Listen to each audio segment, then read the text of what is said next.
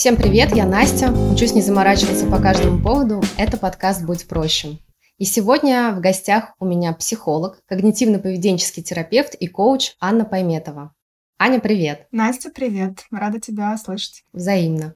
На самом деле, сегодня хочется поговорить на очень важную тему. Я думаю, что она многим откликается. Это тема про психосоматику.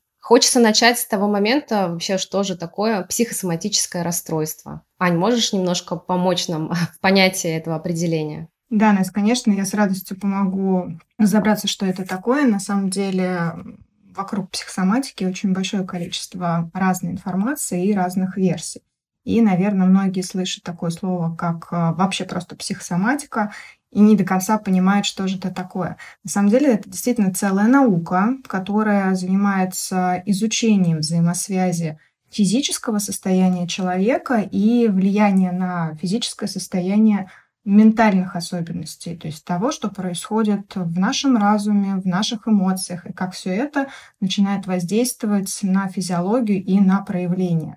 И исходя из того, что ученые заметили эту взаимосвязь, стали появляться такие понятия, как психосоматические расстройства. Их, конечно, очень много, и вообще, что такое психосоматическое расстройство, у многих ученых разное мнение. Я, конечно, склоняюсь к тому, что это действительно заболевание, которое возникает именно в результате того, что расстройства психики начинают воздействовать а, при помощи разных стрессовых ситуациях на разное проявление физического состояния человека и тем самым могут усугублять разные заболевания присутствующие, либо являться некими похожими симптомами на ряд других заболеваний, имитируя, возможно, какие-либо схожие по симптоматике существующие заболевания. На самом деле психосоматика это такая тема очень э, сложная, в которой можно долго и долго разбираться, и абсолютно разные мнения о ее существовании, ее реалистичности и также мифов. Я думала, там тоже много слышала мифов на эту тему.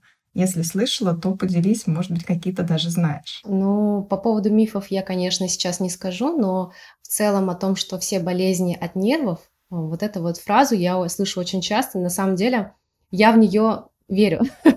Потому что, ну, вот ты сказала о том, что какие-то хронические заболевания или когда у нас есть какие-то наши, не знаю, проблемные зоны в здоровье, они усугубляются в момент, когда мы начинаем нервничать или появляются какие-то стрессовые ситуации. У меня на самом деле вопрос снова к тебе. То есть, получается, влияет наше психическое состояние, наше душевное состояние на нашу физику и наоборот, или и-и? То есть как? Можно долго разбираться в этой взаимосвязи, но здесь очень важно понять действительно причинно-следственные связи. Психические расстройства, даже не психические расстройства, а эмоциональные расстройства, эмоциональные состояния, такие как непрожитые эмоции, эмоции скрытые, закупоренные в себе, да, когда человек их контейнирует, э, не умеет проявлять никаким образом, то есть сдерживает в себе, они напрямую не являются причинами разных хронических заболеваний, которые можно диагностировать.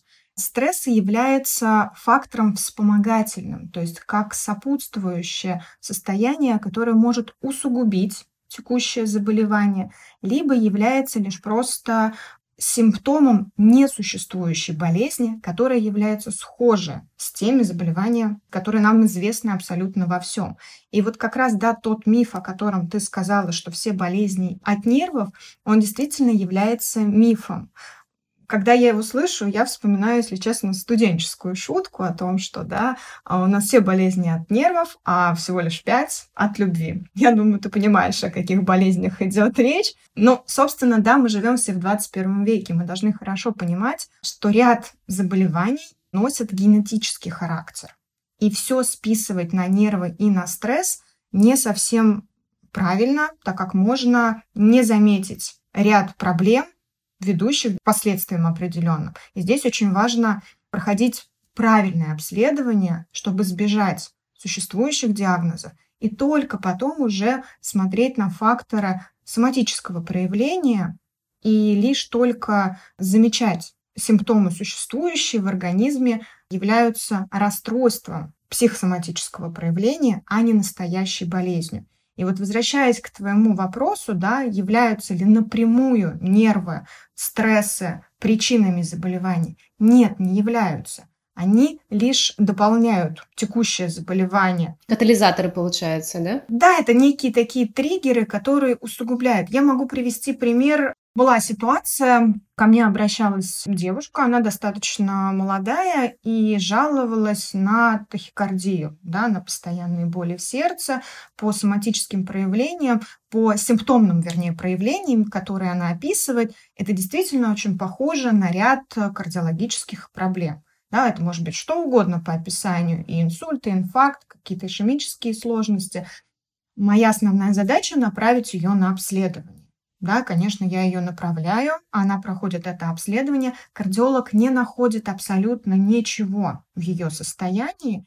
А как, э, да, такая некая причина, причина была в детстве, потому что было заболевание системное, семейное, генетическое. Как следствие, пациентка очень переживала и волновалась, что у нее может быть то же самое. И ее страх иметь это заболевание стал причиной проявления симптомов которые на самом деле не являются истинной болезнью, а лишь схожи с ней. И вот эта инерция психики заставляет организм чувствовать симптоматику, списывать это на существующую реальную болезнь и считывать ее как она на самом деле существующая. Но никаких кардиологических проблем не развивалось. У нее не было диагноза. Соответственно, такого рода ситуации нам и могут доказывать, что стресс волнение, переживания не вызывают заболевания.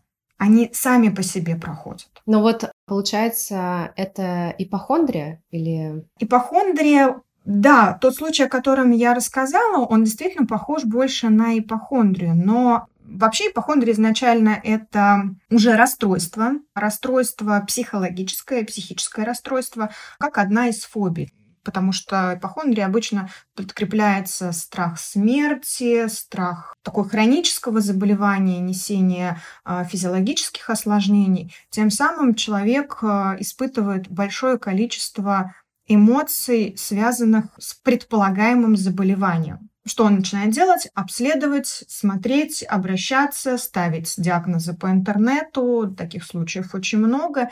И вот в этих случаях важно действительно исключить все причины реальных заболеваний.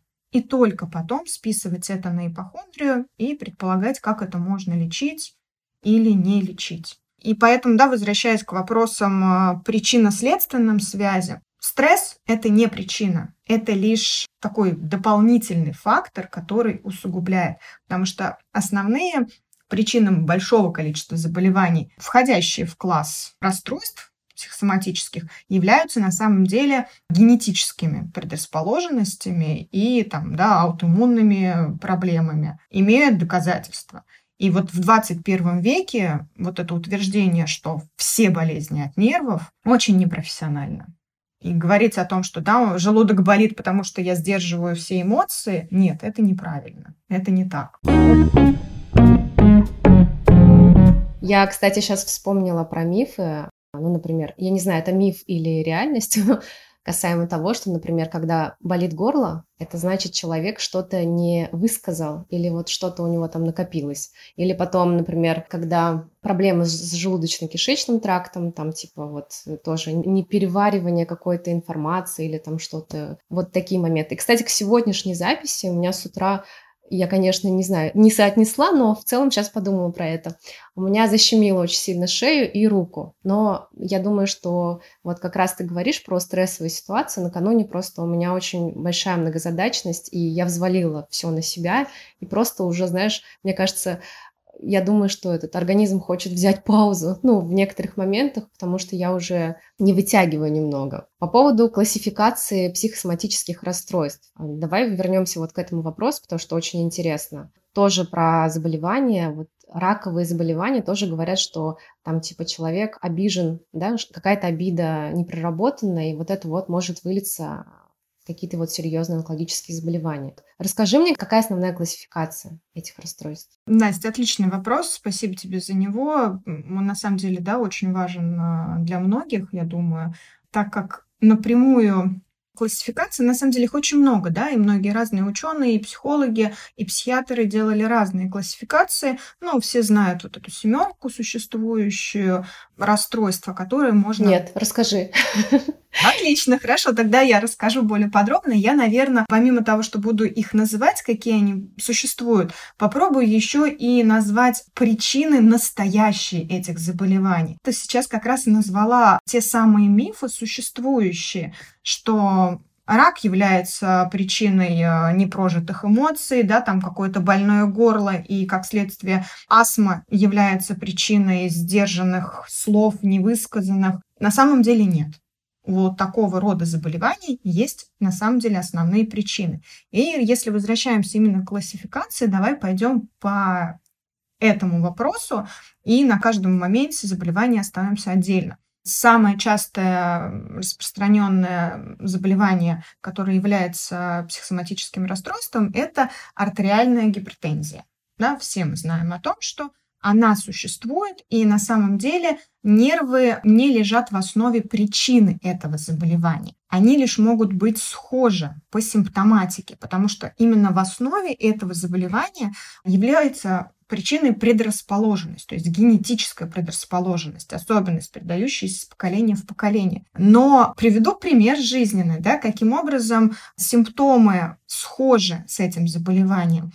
Человек очень волнительный, очень тревожный, он переживает. В момент, когда он переживает, у него в голове появляется большое количество разных мыслей, наводящих на катастрофичные исходы, да, на моменты того, что пойдет все не так. Что с ним происходит? Его волнение возрастает, как следствие его физическое состояние начинает, физиологическое, да, его состояние, начинает подстраиваться к этим эмоциям. Учащается сердцебиение, потеют ладошки, возникает ощущение тахикардии, и как следствие человек начинает задумываться, а что со мной? А у меня, наверное, что-то с давлением, а может быть у меня как раз и гипертензия, и что угодно, да, и вот они вопросы все туда в кардиологию отправляются.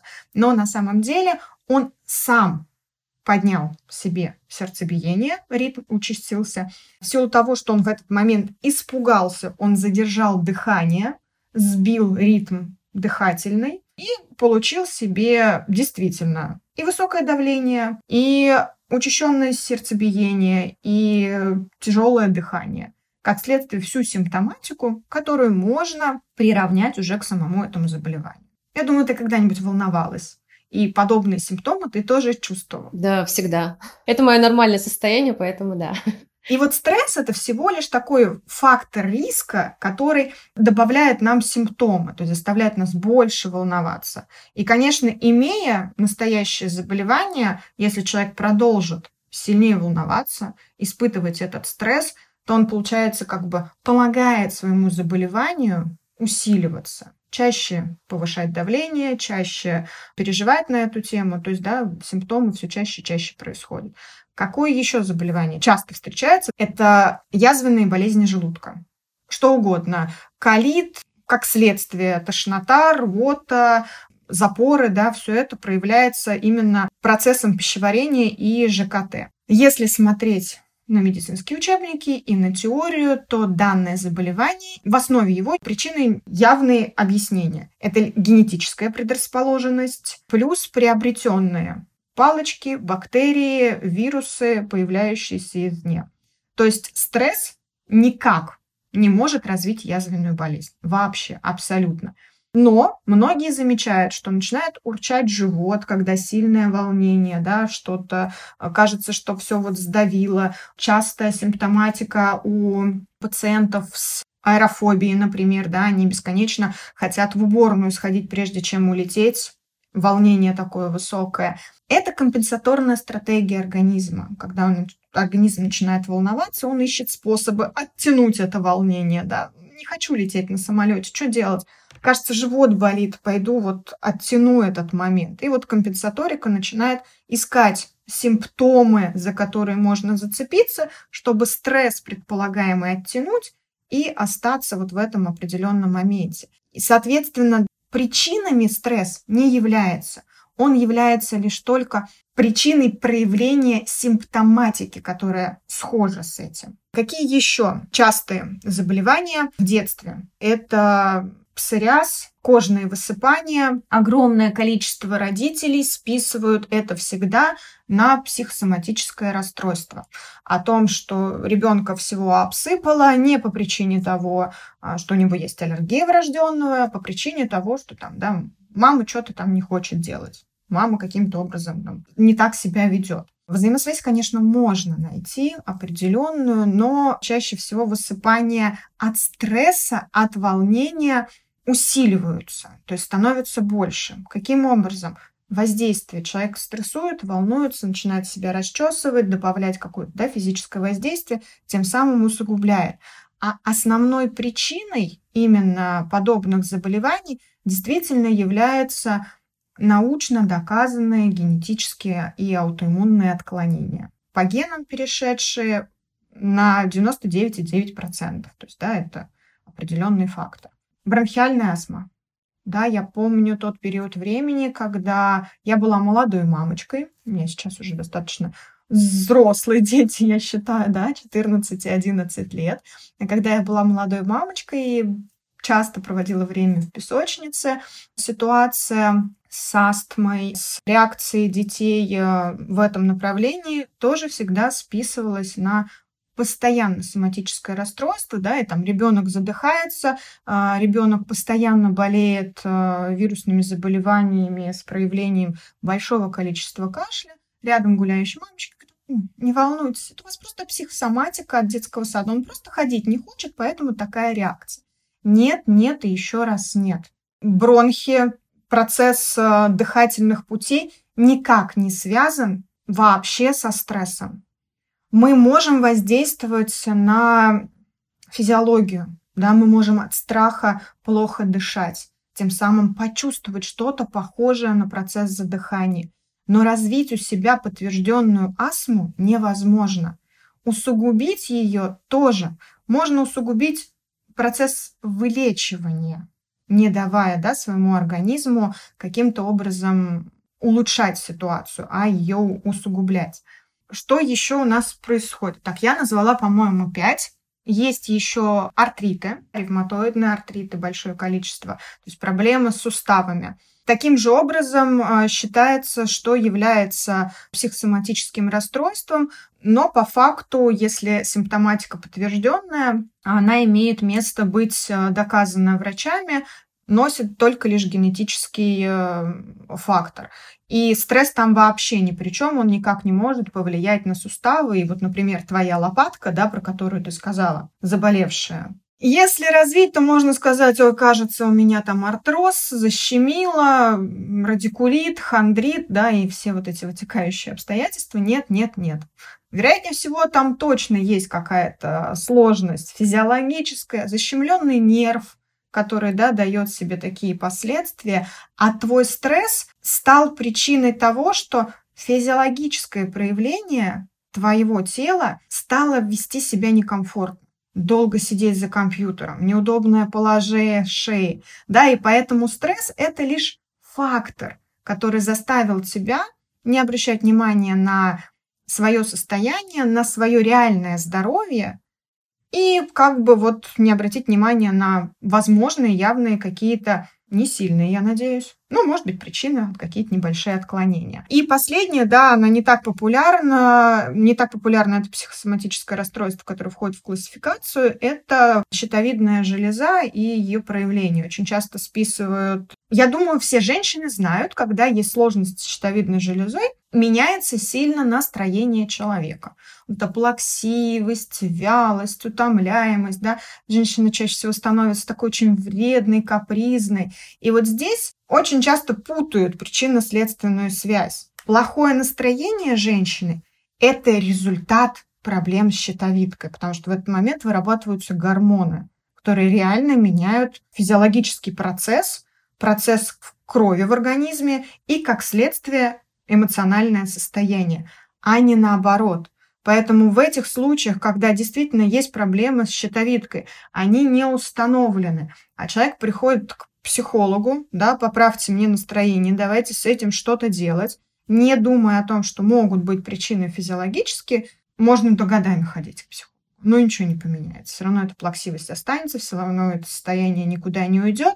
А, соответственно, причина не в эмоциях. Эмоция – это следствие. И да, я сейчас назвала как раз, получается, семь, мне кажется, я все назвала, всю вот эту семерку психосоматических расстройств, которые имеют реальные существующие болезни. И вот если об этом говорить, о стрессе, то стресс не является причиной этого заболевания. Он является таким дополнительным фактором, а психосоматическое расстройство является схожим симптоматическим проявлением существующих заболеваний. И вот здесь очень важно не путать эти моменты, чтобы в процессе лечения не проигнорировать существующие заболевания. Ну, как я говорила, да, любимое занятие родителей. Не обращать внимания на настоящие симптомы, считать это лишь только реакция организма на противный детский сад или еще что-то, и не лечить ребенка. Вот у меня вопрос тоже назрел в связи с этим. Ты сказала на примере давления, да, когда у человека повышается давление, тревожность увеличивается. Соответственно, как бы я правильно понимаю, ну, мы как люди можем этим управлять сами. Да, Настя, ты правда супер вообще поняла это и супер заметила. Мы действительно имеем возможность управлять своим эмоциональным состоянием, контролировать восприятие всех тех симптомов, которые у нас происходят – и тем самым помогать себе не усугублять эмоциональным проявлением, возможно, существующие болезни, а давать возможность выздоровления. Я думаю, ты слышала про такое понятие, как позитивное мышление. Ну, тут я хочу сказать, да, что не надо его путать э, с розовыми очками. То есть, да, позитивное мышление это все супер, но мы не забываем про то, что действительно есть болезни, к ним нужно относиться объективно и достоверно, но наши мысли, они, конечно, не материальные, но они помогают нам менять наше состояние физиологическое, так как напрямую связано с эмоциями.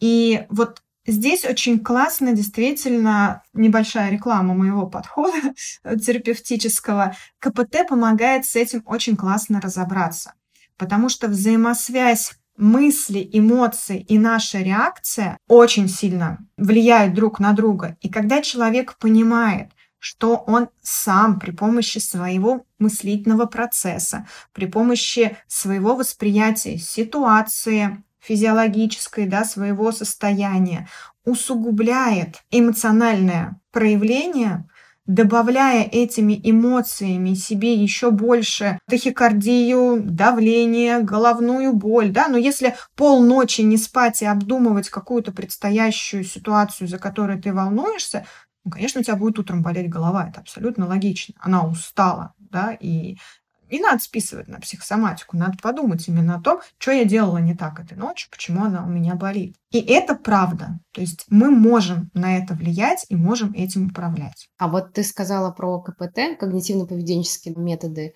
Соответственно, это и относится к видам лечения психосоматических расстройств? Да, процессов лечения психосоматических расстройств на самом деле очень много. Они подбираются абсолютно индивидуально каждому пациенту.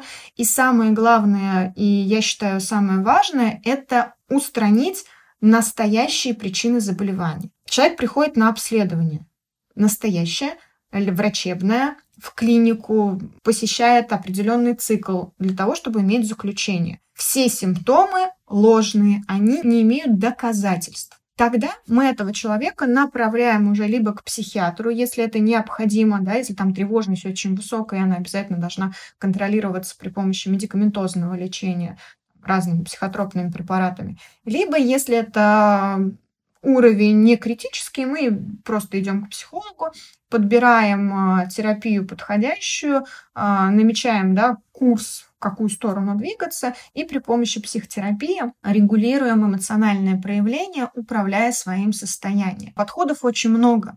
Каждый подход помогает с любыми расстройствами и с психосоматическим процессами тоже.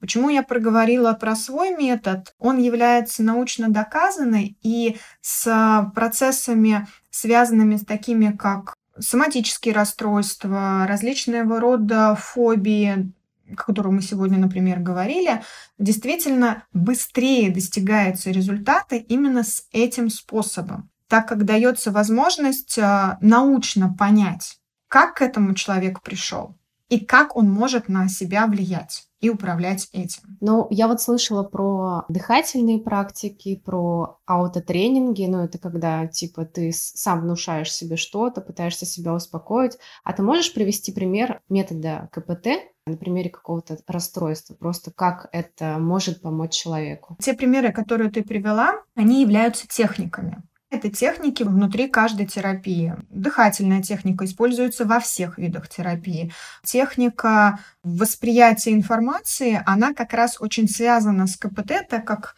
здесь в когнитивно-поведенческой терапии мы учим клиентов, я их не называю пациентами, потому что да, мы не медицины, я не психиатр, я психолог, у меня клиенты. Я так обращаюсь к своим посетителям. Мы учим, и я лично сама учу, понимать что происходит с человеком, как он сам к этому состоянию пришел. Помогаю на ситуациях жизненных понаблюдать и разыскиваем способы воздействия, то есть как этим можно управлять. В поведенческой терапии самый главный и основной э, начальный этап – это научиться управлять своими мыслями и заметить некую закономерность.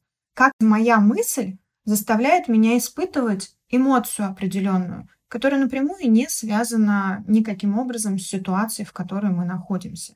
Вот мы с тобой сейчас а, разговариваем, и в процессе нашего разговора можем испытывать абсолютно разные эмоции. Связаны они именно с тем, какие мысли к нам приходят. Я думаю, ты, когда вспоминала свою ситуацию со спиной защемленной, наверное, испытала какое-то переживание, да, какое-то волнение, что-то неприятное. Но спина, наверное, в этот момент не болела. И это именно говорит о том, что ты об этом подумала, и эту эмоцию заставила себе как бы притянуть при помощи своей мысли. И если бы ты обладала умом, который умеет катастрофизировать, который в этой ситуации остановился и начала бы развивать э, мысли в сторону, а вдруг у меня это что-то очень серьезное, а вдруг это первые симптомы какого-то заболевания, и стал бы прислушиваться к себе.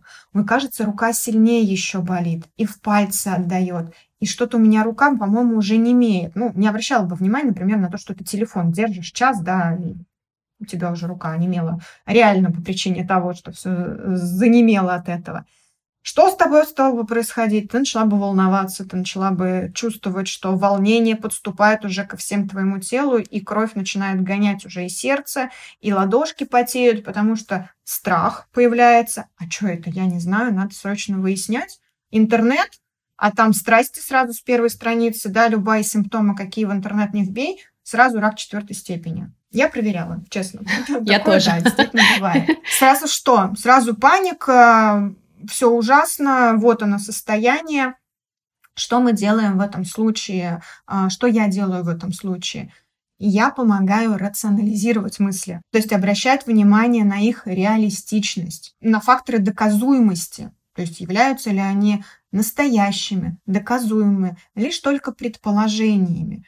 И техник в КПТ, как и во многих других методиках, методиках очень много. Они подбираются индивидуально в зависимости от того, какие симптомы у пациента, у клиента и какие э, сложности, да, как из этого выйти.